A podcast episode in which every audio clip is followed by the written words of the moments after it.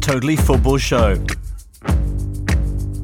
In a big week for former friends, Ancelotti in Paris, Ronaldo at Old Trafford, David Schwimmer in a Blackpool convenience store, we look back on the midweek action, which left some teams as lifted as Ross's cans of lager. Plus, we look forward too, because there's a big weekend ahead of us, what with Spurs taking on Man City, Le Classique in France, and El Clasico in the Liga. It's all in this Totally Football show.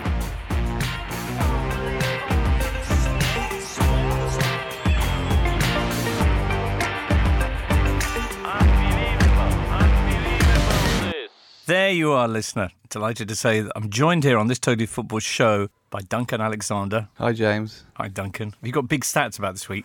There were a lot of games, so that means there's a lot of stats. Brilliant. Excellent. Carl Anka joins us. An oily sailor and an anchor, as one very sharp listener pointed out. We Ha- should uh, have our own detective show. Excellent. Were you excited by the midweek round of fixtures in the Champions League? I very much was, uh, and to the point where I didn't particularly watch my own football side, Manchester United. Oh, right. Okay. There were too many other things to enjoy. Certainly were. And star of TV's award winning The Goal Show, Julien Laurens. Hello, James. Julien, we've just sat through two nights of intense continental action. Yeah, just about recovered from Angel Di Maria's uh, last minute equaliser. What a goal, what a goal. What All a right, goal. well, let's talk about all those midweek delights and frights in the Champions League. You're listening to the Totally Football Show in association with Paddy Power.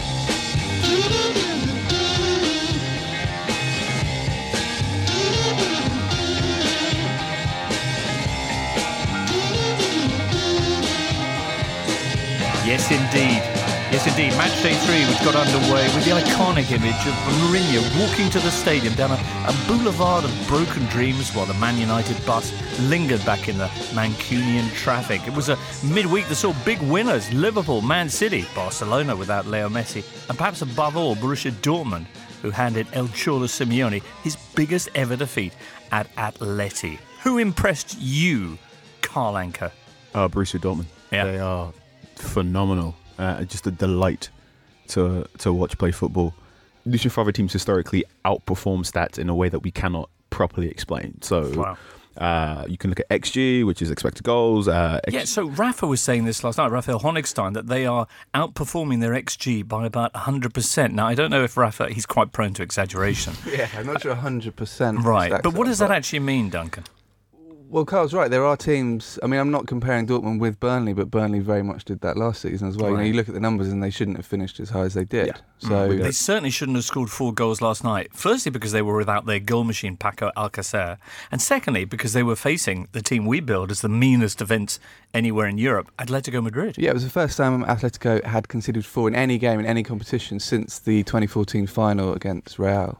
Um, And that was after extra time. Exactly. yeah, So, I mean, as you said earlier, it was the first time, it's the biggest defeat for uh, Simeone as well. So, you know, it really is a kind of statement win, that one. Mm. Carl, speaking of statements, did you finish yours or did I rudely leap in? No, what, what the point I was trying to make was this is particularly interesting for Favre because all of his sides outperformed their stats. So Hmm. his uh, Nice side outperformed their XG and their goals, you know, supposed goal scores and supposed goals conceded, which leads me to believe he's some sort of alchemist and the missing ingredient to football is love because he seems to just bring out an extra 20% from young players, uh, supposed dropouts and burnouts from other sides, and to get them to perform and, and score, you know, 94th minute free kick goals in the case of Alcacer, or getting Jadon Sancho to do ridiculous things. Come on, four minutes later, Bosch goal Exactly. against Atletico Madrid. But, I mean, this is the essence of what makes a really good football manager, and it's possibly what Mo has, has lost nowadays. Because, you know, you look at people like Klopp as well, and they're just getting extra out of players. Um, and that's what makes a good football manager. Right. Abdou Diallo, who is the young French defender at Dortmund, who he's going to be a superstar and soon be called up for France, was saying that when Favre arrived uh, in the first few training sessions, uh, Favre stopped him at some point during a match, a little exercise, and Diallo was saying like, I didn't know, I didn't know what he was going to tell me, and obviously Favre speaks French very well, being Swiss, and uh, he said, "Listen, listen, Abdul." Your hands are all over the place. And Diallo was saying it was the first time ever a coach, and he's been, you know, he's played for France in all age group, footballer youth to have team. that problem, of course, but- But no, no, in the sense that Favre told him where to put his uh-huh. hands to become better, and Diallo mm. said he was a revelation, and Where? that's the kind of details. Well, he was saying that his arms and his hands were in the wrong positions, whether he was on the ball or not, mm. and the way he positioned his arms and his body and etc. I really want to know where the hand should be. No, I'm not. No, it, dep- it's well, it depends. fascinating. I mean, it depends where the ball arrives. Contextually. Mm, yeah. Sometimes you can, um, especially if you're trying to show a player on their weaker foot, you can gesture with your hand and arm like, "This is an available channel I'd like you to attack me on." Or you can do what Koulibaly did while Yeah, defending against Mbappe and shove Rui, yeah, Mario Rui, yeah. but it was just a point to. I think with Favre, it's all about the detail, and he's Right. he's very demanding, which is why I think after certain amount of times, I think the players have had enough a bit of him being so demanding and so all about details and everything. But when he works, he works like he did at Nice and even better now at Dortmund. How crazy can we go about Dortmund? Can we call them dark horses for the Champions League? I don't think they can win the Champions League. They can win the Bundesliga for sure, Hmm. but I'm not sure they can win the Champions League. However, they've got a better depth of squad than I think we think because. You know, Jadon Sancho was on the bench yesterday. Raphael Guerreiro was on the bench. They had a really Julian, Julian Weigl was on the bench. They had a really strong bench last night. Götze In a coming game in like- for uh, Alcacer, yeah, looking really and good. Alcacer was not even there, so you could even think that Götze would be on the bench if Alcacer would start. It's a very, very good squad they have. right. I mean, Sancho's making a case to be one of the best substitutes ever in football. I mean, his last six games, he's got a goal and assist, two assists, then an assist, then an assist, then a goal, then a goal, and he's only started three of those games. Um, he's brilliant. He's the top creative player in Europe's top five leagues at the Yeah. moment, based on just output. Which leads me to believe that Favre, not only is he very, uh, you know, focused attention to detail, he's clearly very good at putting his arm around a player's shoulder and Right. basically going, "You're doing very well. Keep doing what you're doing." And is again the secret ingredient is love. Yeah. And hands. And hands. And clearly. hands. Clearly. And arms. Uh, who else was impressive? Napoli. Napoli were impressive. I know PSG came back with that incredible goal from Angel Di Maria, which, uh, although it's saved them a point, leaves PSG still in third place in that group behind Liverpool and Napoli. But that, that was quite a game at the Parc des Princes. It was. I have to say, I was really impressed with Napoli uh, going away from home and putting up that kind of performance. Collectively, they were so well organized, so disciplined. They had so much creativity going forward as well. Whether it was uh, in transition, whether they had the ball in PSG's half, I thought the fullbacks were great. I thought Callejon and Insigne and Mertens worked so well together.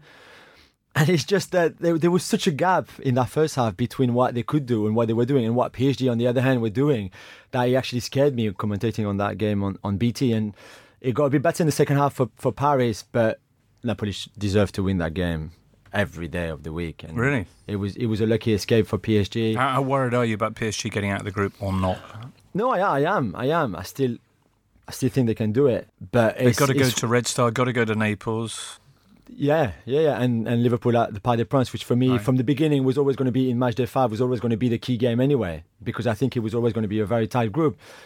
It's just collectively. I mean, individually, there's no problem. It's just collectively when you see Napoli last night, and I know they've been playing together for a long, long time, longer than this PSG team have done. If you think about it, they're still a long way out of, or even Juventus that we saw so super dominant at Old Trafford on Tuesday night. This is where I think collectively Tuchel and PSG have a long way to go, and I'm not even sure they can get there this season, even you know, even towards the end of the season. There's so much work to do. Man City heading to uh, Donetsk, Kharkiv, and uh, a place where, of course, uh, Shakhtar enjoy such a fantastic record. They never lost at home to wherever that home might be, to an English well, yeah, side. a few few pedants pointed out that they'd, you know, wasn't always in uh, Donetsk, but yeah, it was a really impressive performance by City. Obviously, the biggest thing there was De Bruyne coming back. I think um, from a very bad start to the group, they're now top, which is almost the the perfect response, really. So um, you know, they're I think they're favourites to win the Champions League, and seems fair. All right, we got That's apparently there's some odds. Who knew there are odds coming up later on? Uh, but okay, so they they looked absolutely fantastic. We'll talk more about Man City later, but uh, Liverpool equally making uh, short work of uh, of Red Star Belgrade. Yeah, that was the first time the, the front three had all scored in the same game since the 5 2 win against Roma. It's the ninth time they've done it since the start of last season. Was a stat that the stats man Yeah. was saying last night. I don't know how interesting that is. Well, I mean, I think more interesting is the fact that it hadn't happened this season, which is obviously Right. the thing that You're right. Yeah, the thing that everyone had been pointing out that they were struggling to get up to speed. But I mean, we do have to caveat that a bit like Manchester United's win against Young Boys. This was against a Red Star team who haven't been super impressive, uh, particularly away from home. But even so, Like the old saying, Red Star at night, Liverpool front three's delight.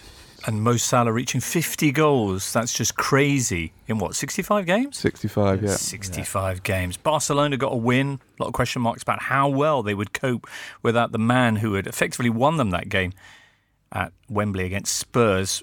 Uh, the answer is uh, they look quite comfortable. Messi looked extremely comfortable on the sidelines. We saw more of him, I think, than we saw of the actual match. And his two sons, yeah. Two of his three sons. He particularly enjoyed, uh, as indeed many people did, Brozovic laying his body on the line uh, for that free kick. The good thing was he was not. He was on the. Uh, he was on the wall, Brozovic, and when he saw, or when I think when Suarez started running to take the free kick, then Brozovic quickly dived down to cover the bottom of the wall, if you want, when Yep. all the walls were jumping. I've seen So it how done did before. he know? How did he know that It's Suarez was going to do that? Done before, so I've seen. But, but not, not with the diving, right? No, I've not seen with it the with dive. someone just standing behind the wall Yes. Right. at the bottom of the wall, but with a never long the diving. barrier yeah. cricket technique.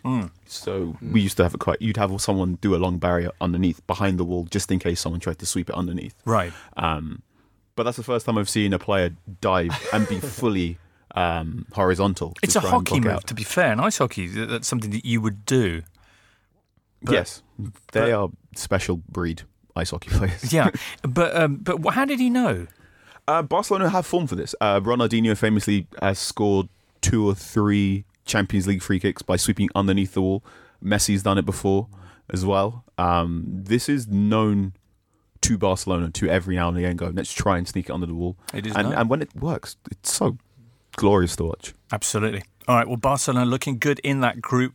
Spurs uh, not as successful. Well, Barcelona looking good. Inter really didn't test them. I have to say, a very disappointing performance. I wonder how good Inter really are, or whether they've just been kind of bigged up by those those late goals.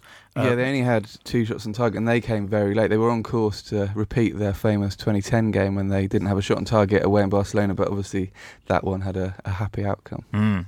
Spurs, meanwhile, plenty of shots in that game. They went to PSV and uh, came away with a 2 2 draw. Now, this was billed by Pochettino himself as a must win game, and they didn't win it. So, what now? Uh, Europa League, most likely. It is, it's The uh, the Arsenal Tottenham Europa League final dream is very much on. in Yeah. Azerbaijan. That's going to be good. It's a great North London derby. Um, it- But, but it- Poch said after the game, sorry, sorry, Carl, he said if you don't win these kind of games, you, Mm. you don't deserve to be going further in this competition. And I think there's been a lot of things going against them in that game. The Lloris sending off is crazy. I don't know what the expected goals were, but they missed. well, they Can you say that going against? I mean, that was their own player doing. yeah, yeah, no, but circumstances in the game, Mm. you know that. Sometimes a red card kind of covers up something. It's not really that important, but this really was because PSV hadn't had a shot in the second second half. half, Oh, okay, So right. until Lloris got sent off, Hmm. um, Spurs were completely in control, and then Lloris went AWOL. There was some discussion about Spurs, what would have been Spurs' opening goal from Davinson Sanchez. Why was that ruled out? the Well- linesman didn't see uh, the PSV defender on his line. So it was wrong. It was very much wrong. He should have stood.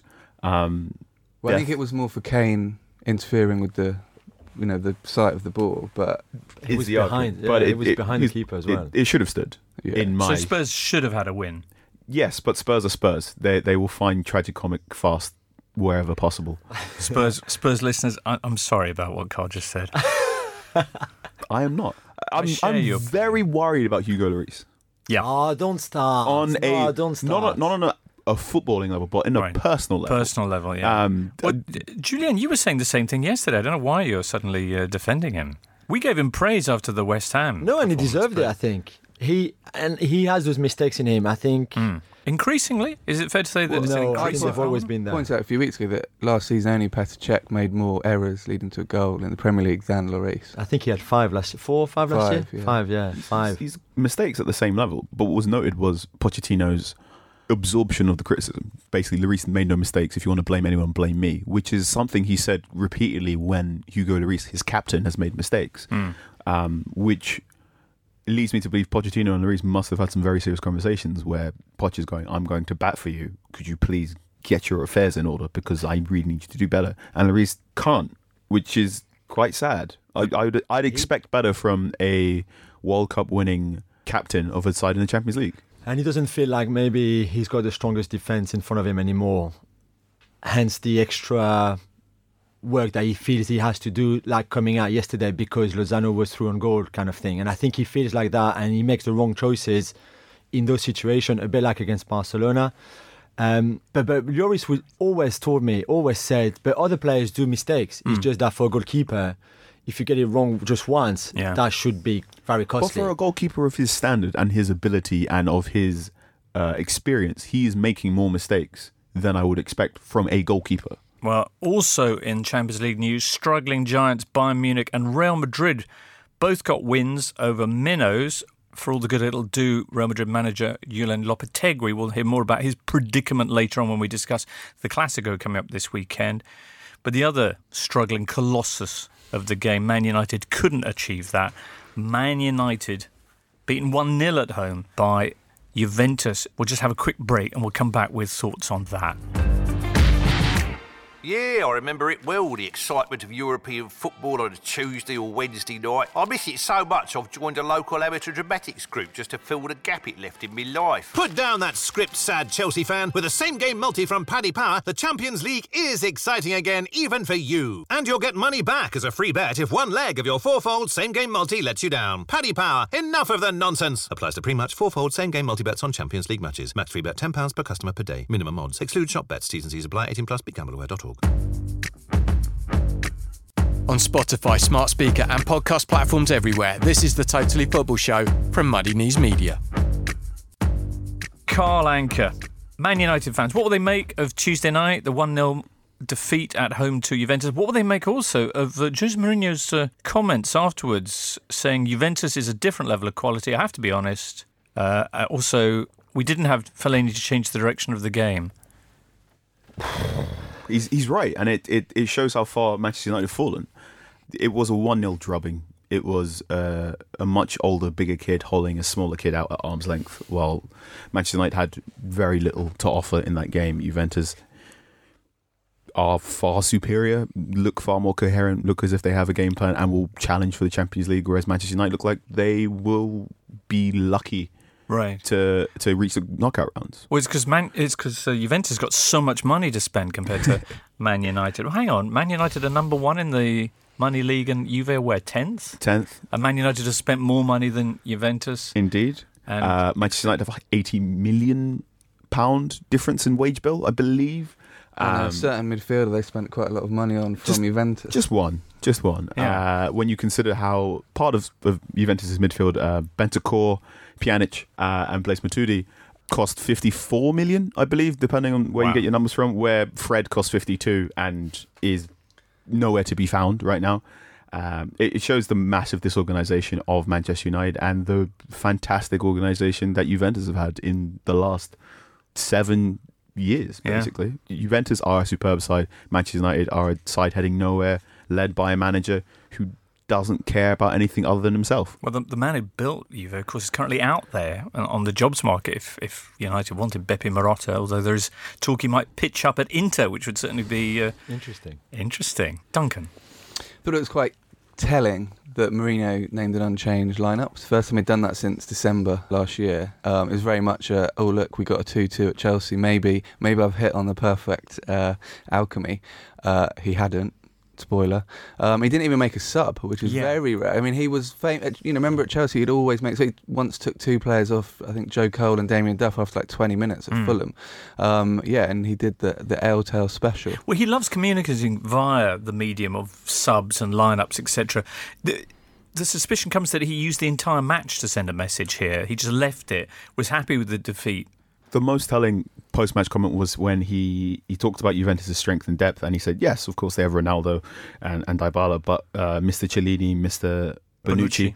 I think they should go to Harvard to give masterclasses in defending because they're absolutely fantastic. Which is more or less him going to Edward, buy me a central defender, buy me a central defender, buy me a central defender. Manchester United should have bought a central defender, but at the same time, Bonucci and uh, Chiellini cost 13 million together, where, you know, Eric Bailly, Manchester United, in theory best centre back, cost 30 million, and Mourinho doesn't like him because Mourinho forgot that the most important ingredient is love. Absolutely. I love the way he dressed though. He was so smartly dressed, wasn't he? Almost like if it was a big occasion. And then turned out to be such a crappy game with his tactics. I mean, they played so deep in that first, which surely must have been the game plan. Yeah, hmm. yeah. Just don't don't try to attack. Just let's let's get a draw. Let's get a nil nil here. It looked exactly like that. That there was they didn't even try. Hmm. I think, and maybe even if they had tried, they would have lost two or three. But at least you would have tried. Now you lost. It could have been far more than one. You lost, but you didn't even try. You played so deep. Yeah. There was nothing in that game for an hour. And then Juve, they were so comfortable that I think that they dropped their intensity a little bit. And United had that shot by Pogba on the post, but that was it. But they didn't even try for an hour. What what do you make of Luke Shaw's comments afterwards about the, the team should have been pressing higher and been more aggressive? Yeah, but they were not, and it's exactly what Pogba said not long ago in that Yeah. mix zone after the the Wolves game, where he said, "It's all, you know, we are here at Old Trafford. We should attack, attack, attack, and you can attack Juventus, and maybe yeah, maybe you get a three 0 defeat, but at least you tried. They didn't even try, and it's one of those cliches where all fans of most clubs, perhaps not all, but um, always think their team should attack. You know that their team has an attacking tradition, but Manchester United really do, particularly in the Champions League. Even when they used to get beaten by Galatasaray, they still went out to try and win the game. Whereas this was just so kind of insipid. It's Thirty percent possession for Manchester United in the first half, which And It- one shot, is that right? yeah, it's their final xG was 0.29, which in a home game that's is just- terrible. That's- It, it speaks to you know the idea was basically after the Newcastle comeback and the Chelsea supposed comeback, if not for Ross Barkley, that Mourinho had sorted himself out, had apologised, and, and and helped Manchester United find their feet. But it seems as if no, it just seems to be Manchester United individual United players once again playing for personal pride. Um, I'm particularly worried about Romelu Lukaku, who hasn't scored in scored or assisted in eight. He looks far too bulky for his frame now, and has lost a half yard of pace, and he just seems isolated and tired. Well, it's interesting you mentioned Lukaku because, of course, the, next game for Man United is uh, against one of his former clubs, Everton. Uh, Football 365 pointing out that uh, in those eight games since that 2 1 win at Watford, he's neither scored nor created a goal for anyone else. He's managed just four shots in four Premier League games, none of which have been on target.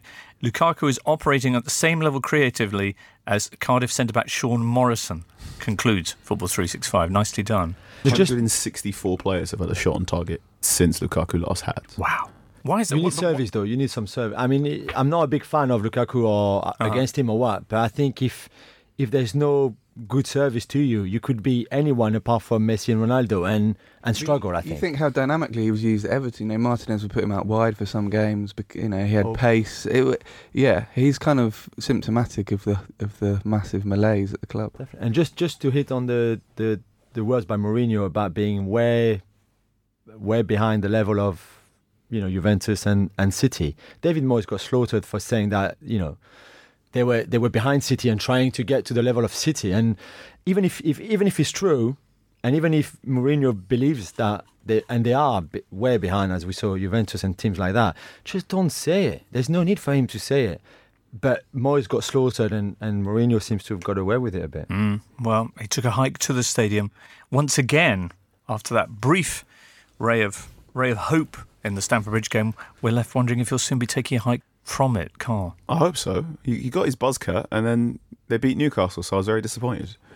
Um, I, I there's a wonderful dimension where Manchester United hire Juventus's former CEO and then go off and hire uh, Jardim, and they figure it out and then transform Anthony Martial into Thierry Henry 2.0. Yeah. I don't like think that will idea. happen in this reality, but I, I can dream. It's interesting though because champions of 2017 in England, Spain, France, and Germany, the managers are all out of work at the moment.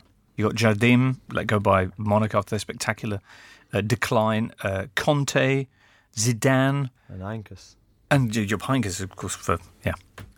Crazy. I think Jardim, because it's a rebuilding job that needs to be done at United, not just over, you know, half of a season or one transfer window, but a bit more of that. I think mm. Jardim would be good. I, I know Jardim is not a sexy name, and I know he's not bling bling and all of that, but he's a hard-working manager who has plenty of love in him for his mm. players, and who is a rebuilding mastermind. can play pragmatic football, can play wide, expansive attacking football. He's fantastic with developing youth prospects. He is the long term manager Manchester United desperately need, but he also needs a director of football on top of him so Manchester United can start planning for the next decade. Because if they don't, go- they're going to be a year zero AC Milan, early 2000s Serie A side, just spending money on frivolous toys.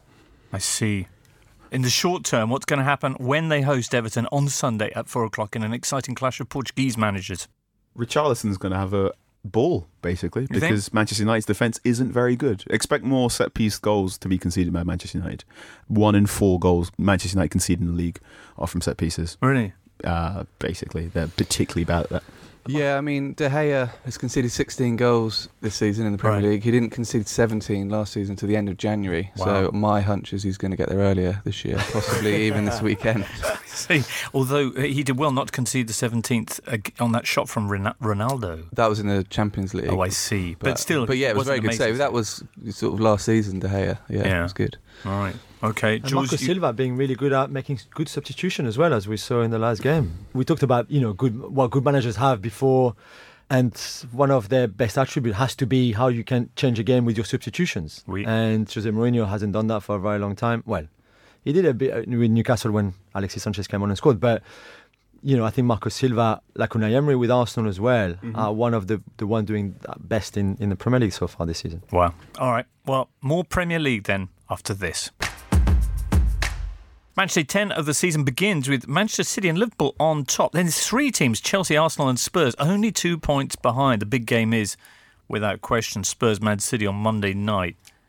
Feels like there's more than two points of difference between Spurs and Man City, but the fact is that 90 minutes of football, Spurs could end up a point ahead of Guardiola's side. It's a very strange season so far. I mean, Tottenham have won seven of their nine games, which is something only 83 teams have ever done in 120 years of English football I'm history. sorry? 83 teams have done it. 120, 120 years, which isn't you know many, Hmm. but they're fifth. So it's just the top five are all, you know, pr- producing points at a, a rate that you wouldn't expect. Um, and how long can it go on? I don't know. I reckon it stops on Monday. the league table is lying to you. They say the league table doesn't like. Sometimes it does. You you can get, especially of a small sample size as nine games, you can overperform outside your performances. I think Arsenal will fall away soon. I think Spurs are going to fall away. This is the beginning of the end for this particular Spurs project. Wow, Um, strong words, Carl. Christian Eriksen back. That was, the, the, I guess, the best news about the, the midweek game away at PSV. As for City midweek, we touched on this before, but no easy feat to go to Shakhtar and, and, and come away with a win, but a win of that fashion. They, they were absolutely dominant from start to finish. They could have scored eight goals easily, maybe 10 even. They had so many chances. I mean, Riyad Mahrez, uh, Aguero, Gabriel Jesus. I mean, everyone. Bernardo Silva came in and scored a wonderful goal, proving once again that for me, he's, if not the best player in the Premier League right now, not far at all from being the best player in the Premier League. I just think he's outstanding. And with Kevin De Bruyne, it's his first start of the season after his injury.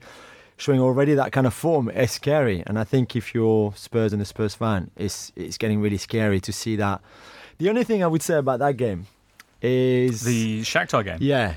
And I'm not sure if I like it or not from Pep. And I understand that managers have a different agenda than, than me. Mm-hmm. But Zinchenko was his first return to Ukraine. Obviously, he, he was at Shakhtar before going to Man City as a kid, Mm-hmm. well, as a, as, a, as a teenager.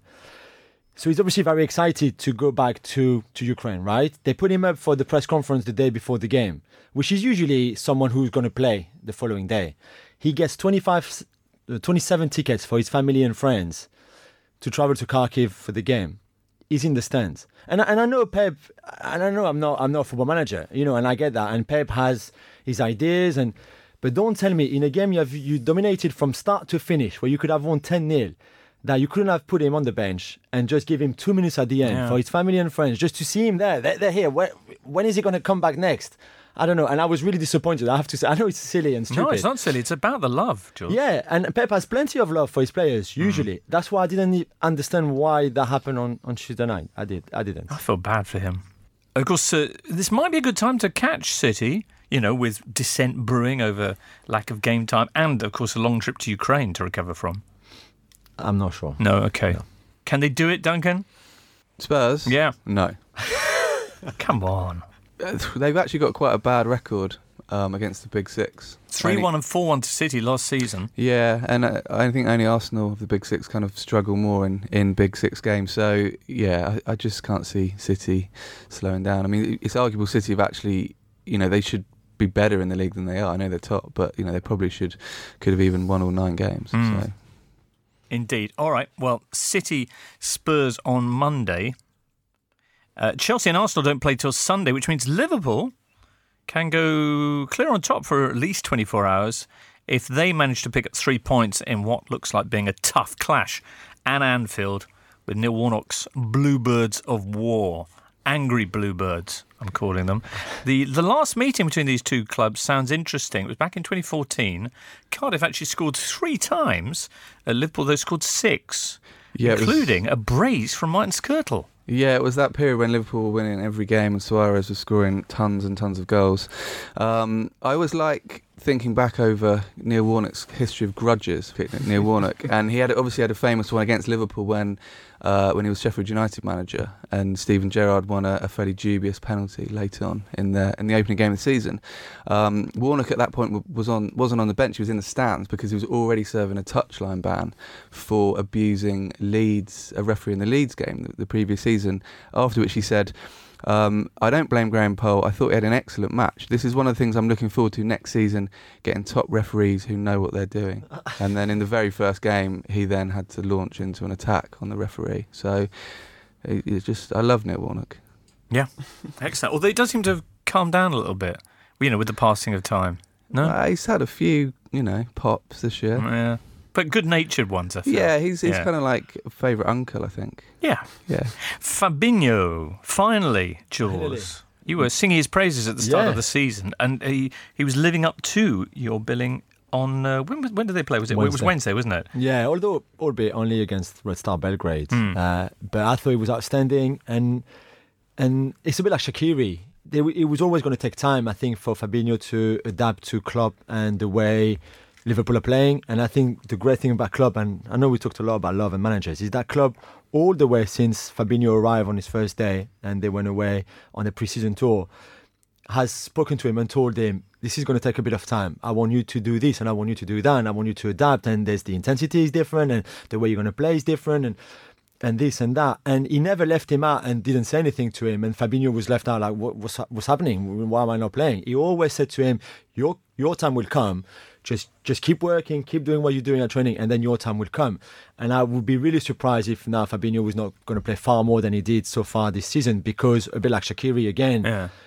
Klopp wanted them to be ready, not just ready to play physically, but ready to play in his system the way he wanted them to play. Plus Henderson's out and Keita's out, so And Henderson is rubbish anyway. So Fabinho is by far an upgrade on Henderson, like I've said from, from day one. Hmm. No, no, more seriously, I think Fabinho will bring something completely different that we saw yesterday. That sort of aggression, the way he gets the ball back, and even on the ball, he's passing, going forward all the time. I think he's, he's, a, he's a great prospect. And you don't spend 50 million euros on someone that you're never going to play. It was just unless a you're question Man of time. United. course, Yeah, yeah, true. And French. Jules, of course, you, you've become quite uh, famous for your outspoken uh, comments uh, this season. Uh, another of which regarded Crystal Palace and their prospects of survival. A lot of listeners getting in touch to say, how does Jules feel now that it seems he might be proved right? Palace in all sorts of trouble down the wrong end of the table, and they've got uh, an interesting clash at home to Arsenal uh, this weekend. When- is this game? I presume on Sunday. Yeah, Sunday. Sunday Because, of course, Arsenal are in action this evening, Thursday evening, listener. They are taking on uh, Sporting in Portugal, in Lisbon, uh, which, in what could be their 11th win in a row. Is that right? Yeah, if, 11th, they, yeah. if they're victorious. Huh. Arsenal fans getting excited. Are they right to? Are they right to? Yeah, I think they're right. Not too much though. They can't get too excited, Right. Uh, because those ten wins have been some quite good, others more difficult to come. Well, the last one was pretty special, wasn't it? Leicester on Monday. Yeah, I was there at Emirates Stadium on Monday, and uh, Arsenal were very poor for the first half an hour. Really? Very, very poor. Full, Uh, first, full first half. I there were multiple chances where they just went sleeping at the back, and Leicester should have scored. Um, Harry Maguire had a fantastic opportunity from uh, cross that Leonard basically massive outstretched hand, and then it was very much Torreira slowly growing into the game, cleaning up possession. Oba coming in and then going, all right, we're going to score because we just have two of the some of the best number nines in Europe right now. Yeah. Arsenal always have a boxer's chance because they have Lacazette and Oba, but they have been wildly accumulating points at a rate that their performances don't really justify. You were talking before about Jadon Sancho's effectiveness off the bench, possibly being the best in Europe. Aubameyang's got to be in that conversation, surely. Yeah, I mean, he scored as many goals as a sub in the last two games as he uh, as Huddersfield have scored um, all season in the Premier League. Yikes. So he's better than Huddersfield in my opinion. Right. Um, he's essentially the luxury Adam Le Fondre because uh, Le Fondre had this sort of season a few years back for Reading when he basically came on and just couldn't stop scoring. Um, and I can't believe you're comparing Aubameyang with Adam Lafont. well, it's crazy. you know, they're both good players, both, effect, both effective from the bench. But like I said, his movement on on the three goals was incredible. And I know he didn't score, and I know some Arsenal fans sometimes wondering what he's doing. But not just the assist for, or the second assist for for the second Aubameyang goal with Ozil and the dummy that Ozil did. His movement all around in that second half, especially, was just fantastic. All right, so he's great. Aubameyang's great. Ozil had a fantastic performance by all accounts. Why is it that everyone's still unconvinced by Arsenal despite this extraordinary run of successes? Uh, the s- simple answer is Granit Xhaka. The more complicated answer is the back five aren't have weaknesses. They're they're trying to play a high line with two uh, with defenders that are either too old or too uh, prone to brain farts. And Hector Bellerin is almost there. We'll get there eventually, but is still prone to losing his man and making mistakes. And at left back right now, Monreal's injured. They had a weird moment in the second half where Granit Xhaka on a yellow card played as a left-sided centre back in a back three, which you know, if I'm Leicester, I'm like, right, I'm going to stick my fastest player to attack you there.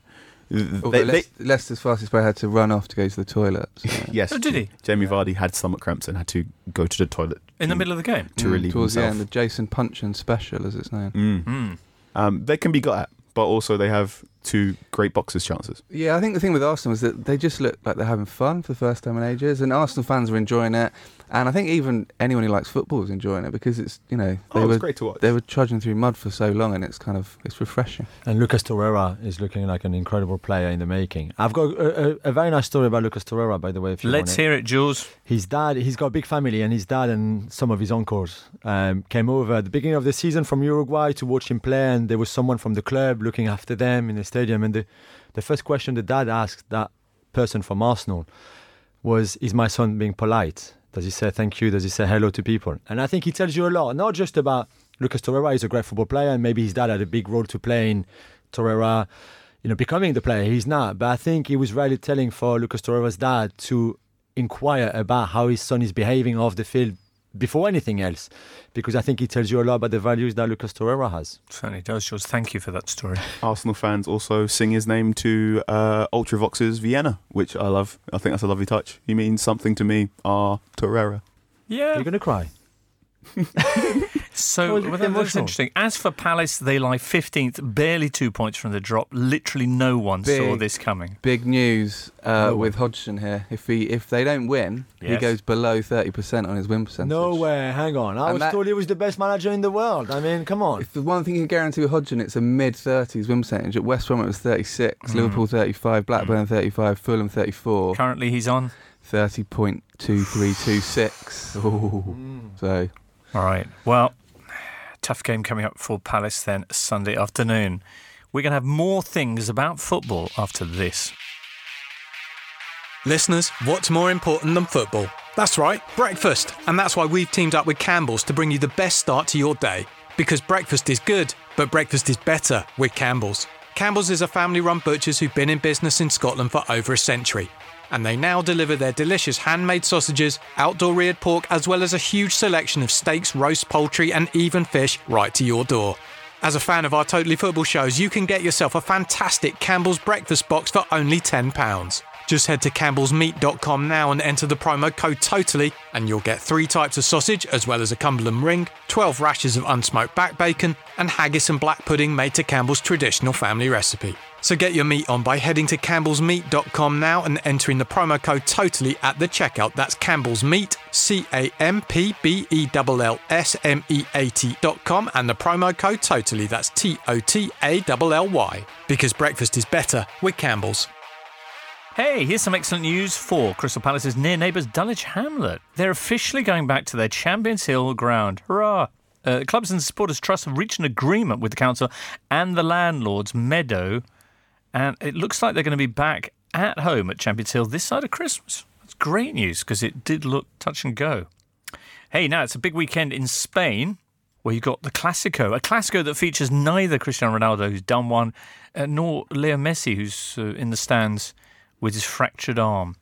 Let's get a little bit more build up all the way from Barcelona, Graham Hunter joining us on the line. Graham, you're fresh out of a press conference for your new movie, excitingly exciting. Well, I'm excited. I don't know if anybody else should be, but you're right. It's fair, and, and because it's a Clásico weekend, it's particularly nice to bring out "Take the Ball, Pass the Ball," which we, based upon the book I wrote, Barca, the making of the greatest team in the world, and we stole a phrase from Pep Guardiola. Um, he was in possession of the phrase, but we robbed it from him with our high pressing, and we called it "take the ball, pass the ball" because that's his philosophy. He's not going to be in charge, although I suspect he'll be watching when Barca host Real Madrid at the Camp Nou. Poor old Julen Lopetegui, uh, the king of karaoke, as he told me uh, last Easter before he took Spain to the World Cup, and I challenged him to a karaoke duel in Krasnodar, Russia, which, thanks to Florentino Perez, and I'll never forgive the bugger. He robbed me of that chance to right. take on the Spain coach in a karaoke contest. He knows he's out. It's it's done. He's gone. He's gone. He's done. Um, I don't think you're the type who, having listened to you over the years, who probably approves of that. But you've seen it. You've seen trigger happy um, presidents all over the globe, but principally in Italy. And when you're Florentino Perez, and you've had two kind of transitional coaches, one he inherited in Vicente Del Bosque, who took over from John Toshack as a stopgap, and then as a stopgap won the Champions League. And then Zidane, who uh, Florentino Perez reached for in mid season, phoning just about everybody else he had in his Rolodex before saying to Zidane, Well, do you want it then? And Zidane wins three straight champions. There are many people, particularly big billionaire entrepreneurs, who are used to that little voice in their head saying, I'm right, I'm right all the time um, who will go, well, listen, what's wrong with an interim coach?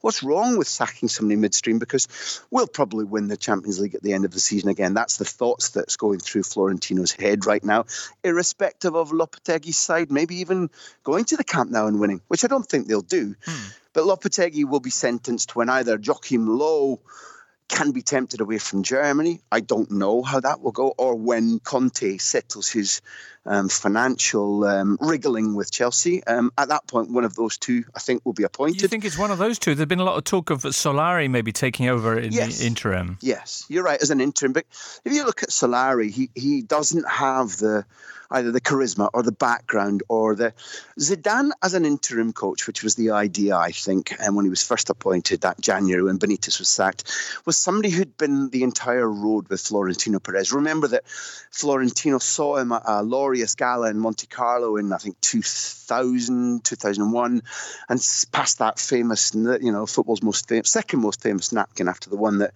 Charlie Rexach signed Leo Messi for Barcelona age 13 on in a tennis club. Um, as detailed, and take the ball, pass the ball. But Zidane had been with him from then. His number one, Florentino's number one love as a player. Will you come? Yes, he will. He, he scores that goal at hand, and he becomes what was he? Football director under Florentino Perez, and ambassador, and scout, and then assistant coach, winning the Champions League under Ancelotti, and then coach. He'd been the full pass. Solari hasn't been that. James, that's really important, I think, mm. to understand. Doesn't carry the heft that Zidane did, and therefore Joachim Low has been somebody that Florentino Perez has lusted after for a long time because he believes one, he's a winning coach, that's proven.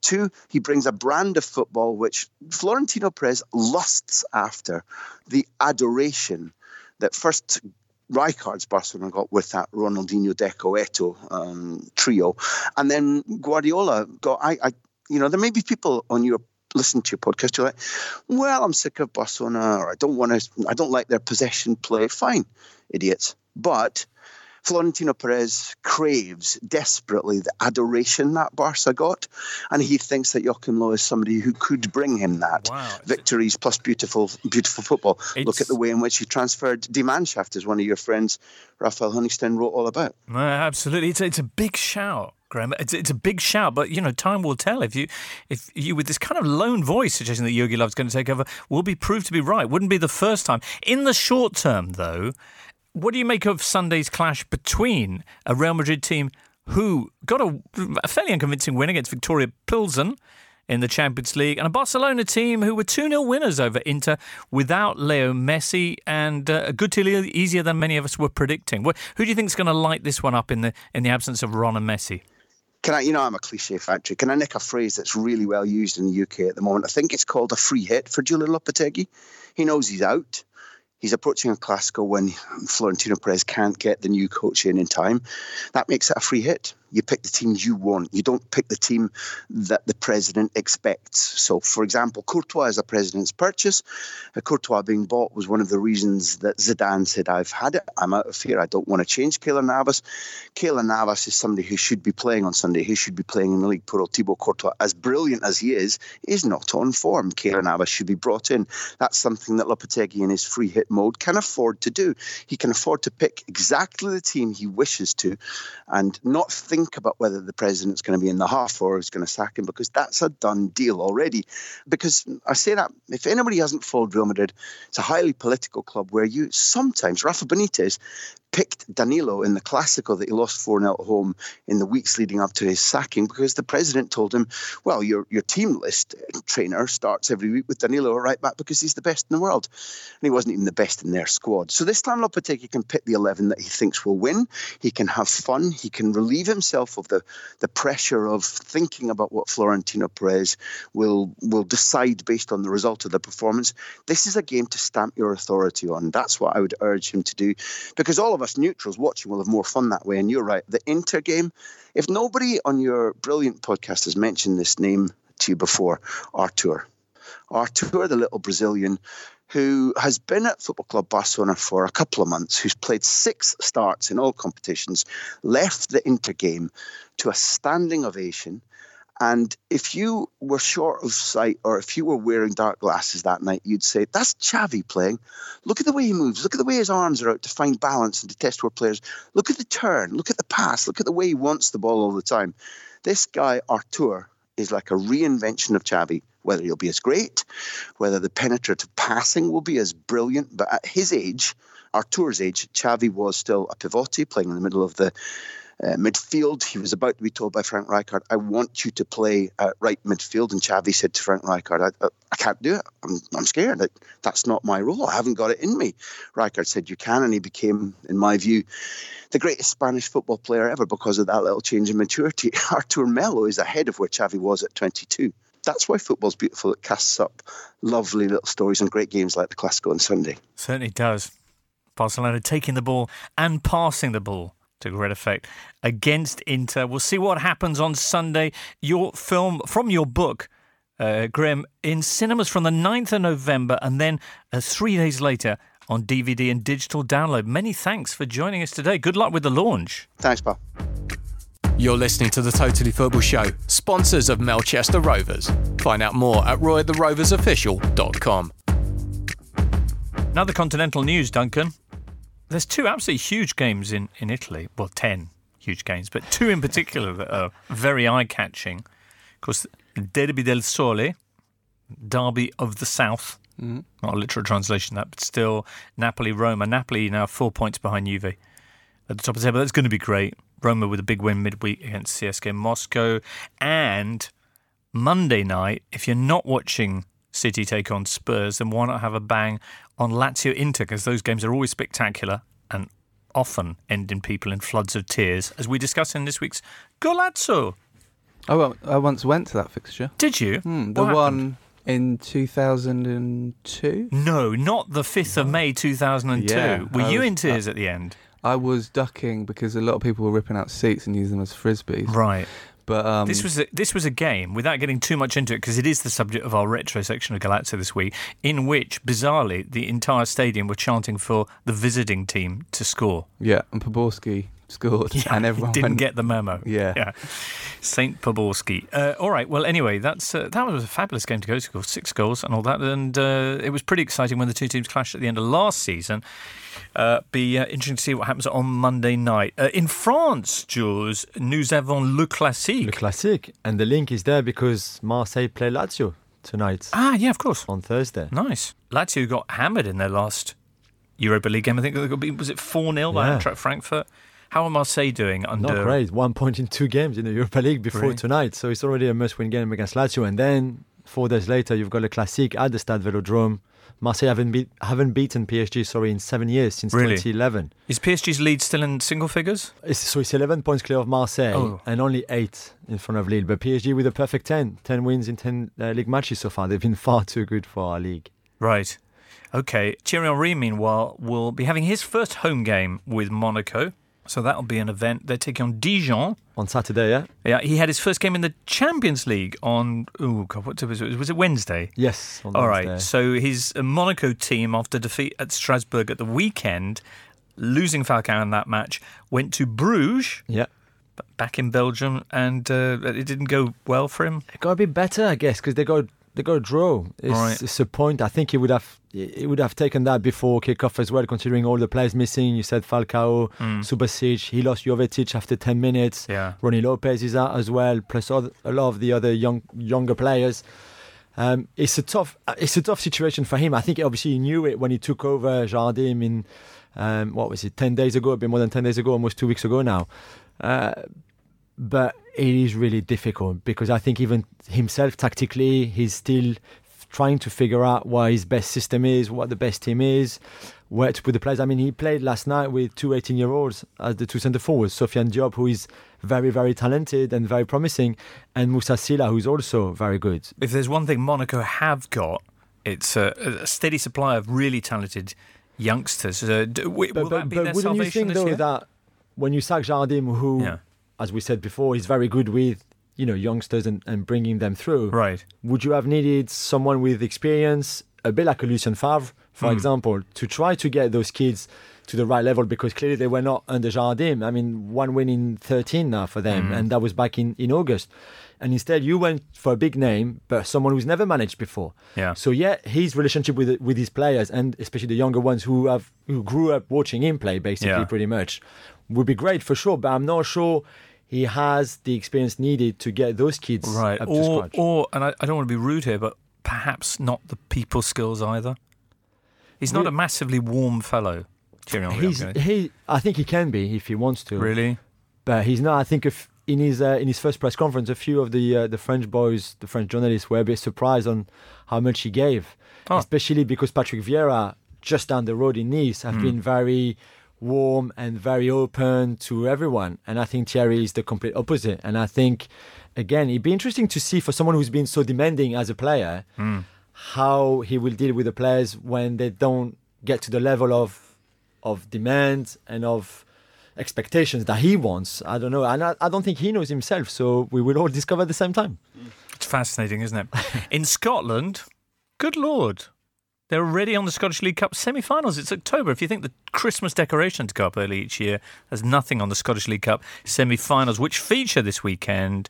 Celtic taking on Hearts. Hearts, by the way, six points clear again at the top of the uh, SPL after Tuesday's uh, 3-0 win over Dundee. Celtic uh, are Thursday evening away at uh, RB Leipzig. Rangers in Europa League action. They're at home to Spartak Moscow. They'll be taking on Aberdeen in the other semi final at Hampden. That's going to be very exciting indeed. Meanwhile, in America, this Sunday sees the final round of games in the MLS regular season. Do you know what they call it, Duncan? I don't actually. They call it Decision Day.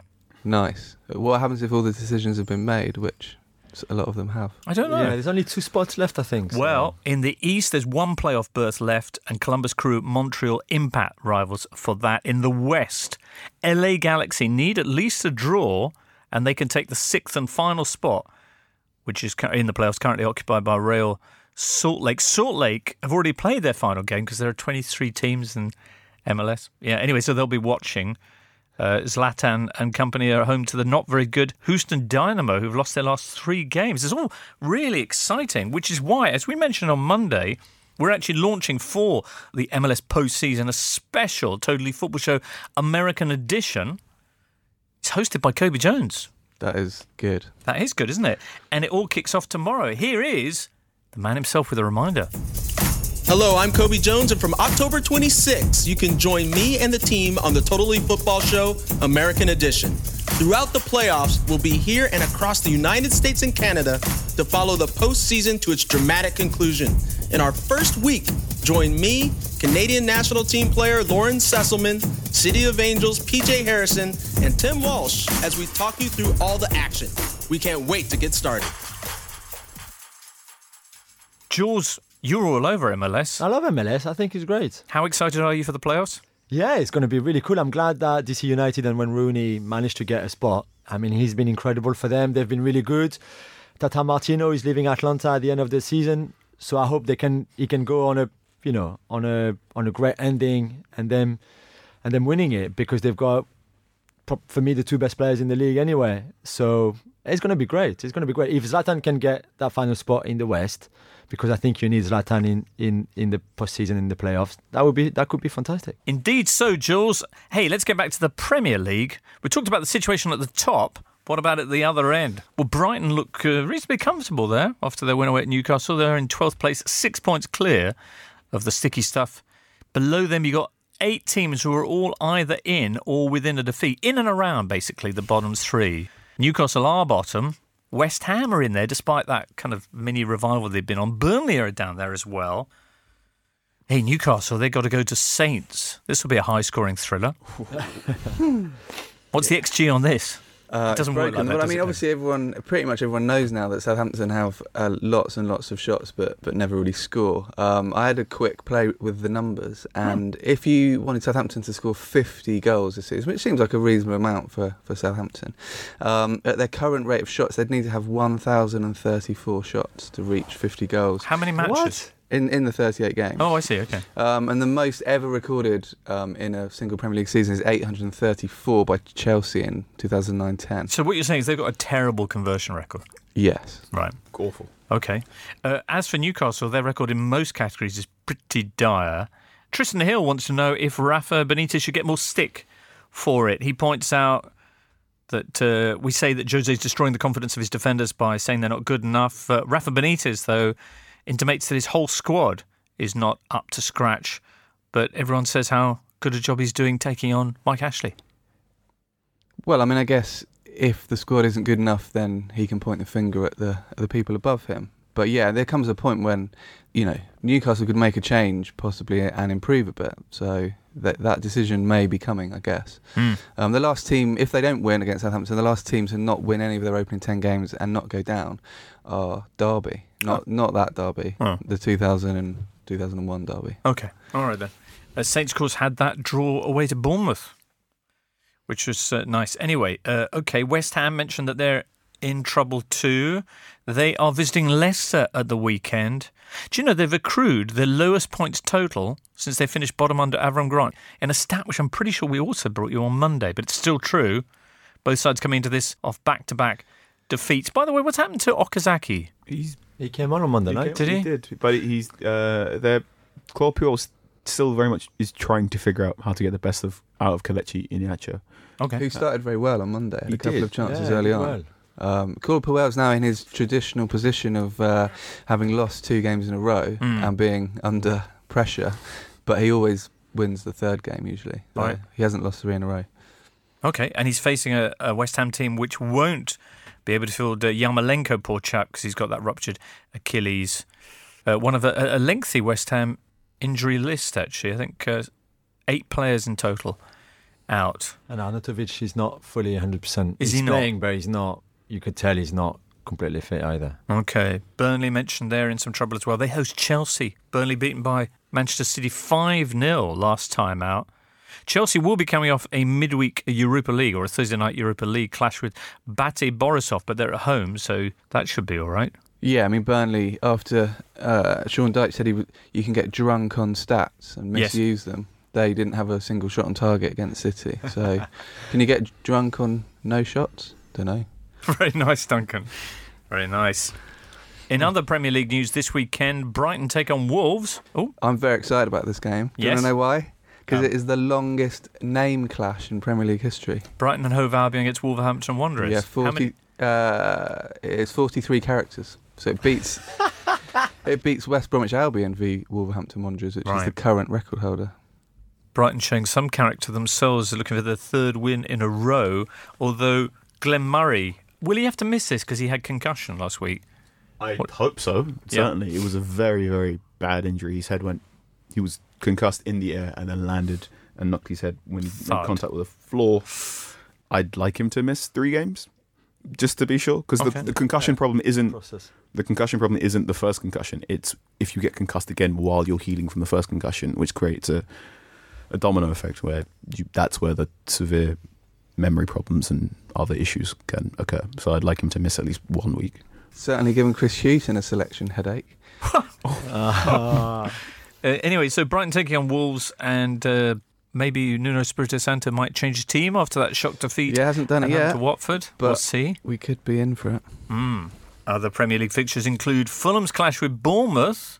Fulham are on course to concede 106 league goals this season, extrapolating their current rate of uh, goals conceded. That would break the record, I think, Duncan. Is that right? It would. Swindon got the record 100 in 93, Swindon. 93 94, and that was with 42 games. Um, Right. if they let in five this weekend, they'll be the first team to let in 30 in their opening 10 since the West Brom mid 80s team. Do you remember West Brom had the no smoking logo as their sponsor for a couple of years? That's nice. And they did no defending. So. Bournemouth, Bournemouth, Bournemouth on their last, uh, held goalless by Southampton last weekend, but on their last road trip, they had a, a mighty away win against Watford.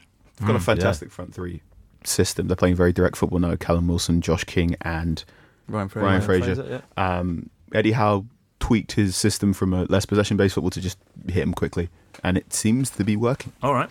And the other Premier League game this weekend is Watford Huddersfield. Uh, Huddersfield never score, as you were pointing out before, Duncan. But do you know what happened last time they went to Vicarage Road? They had a spree.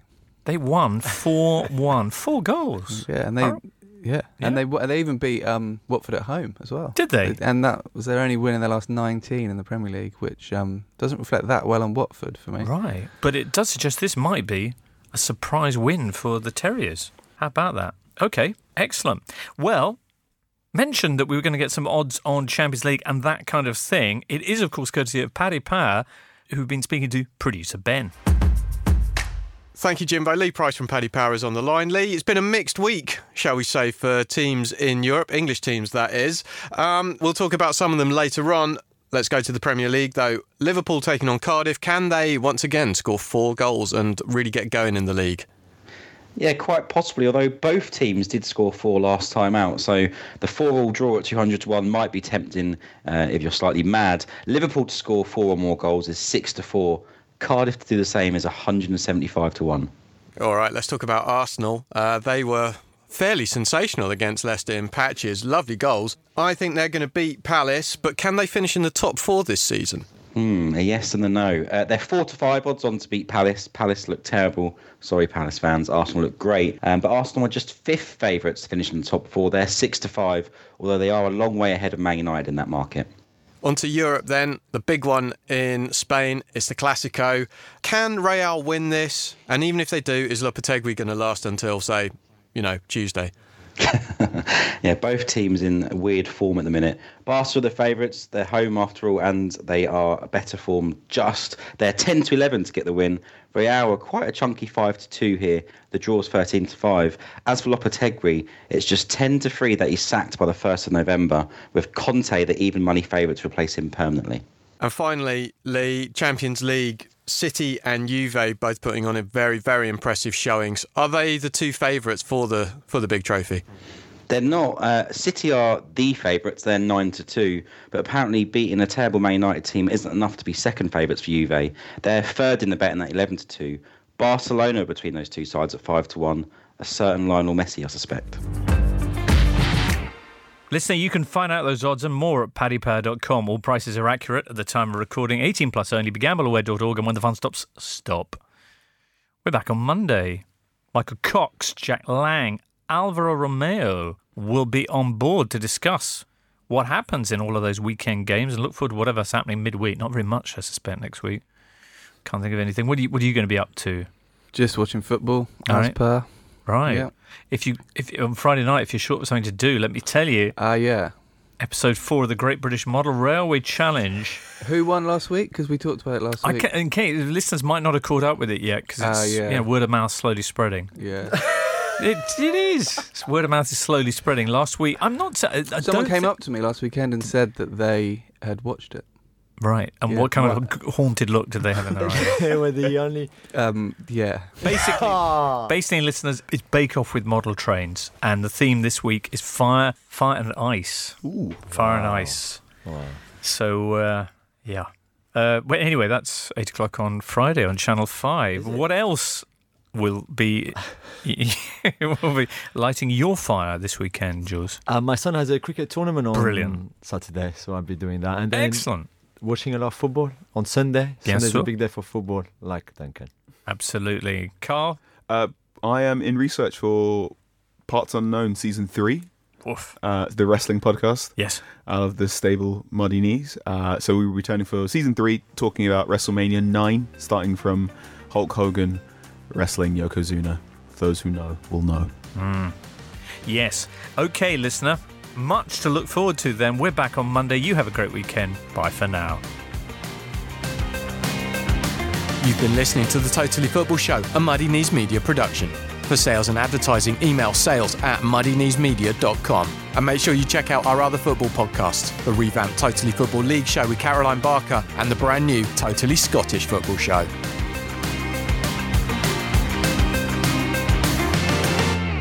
Supporting your team can be a beautiful thing, but then come the injuries, the goal droughts, and the downright disastrous defeats. That's a little bit like life, really. And here at the Totally Football Show, we believe we should all support each other the way we support our team, through the good days and the bad. And that's why we're continuing to work with Calm, the campaign against living miserably, a charity dedicated to preventing male suicide. On average, 12 men take their own life every day in the UK. So that's your starting 11 and your manager every single day.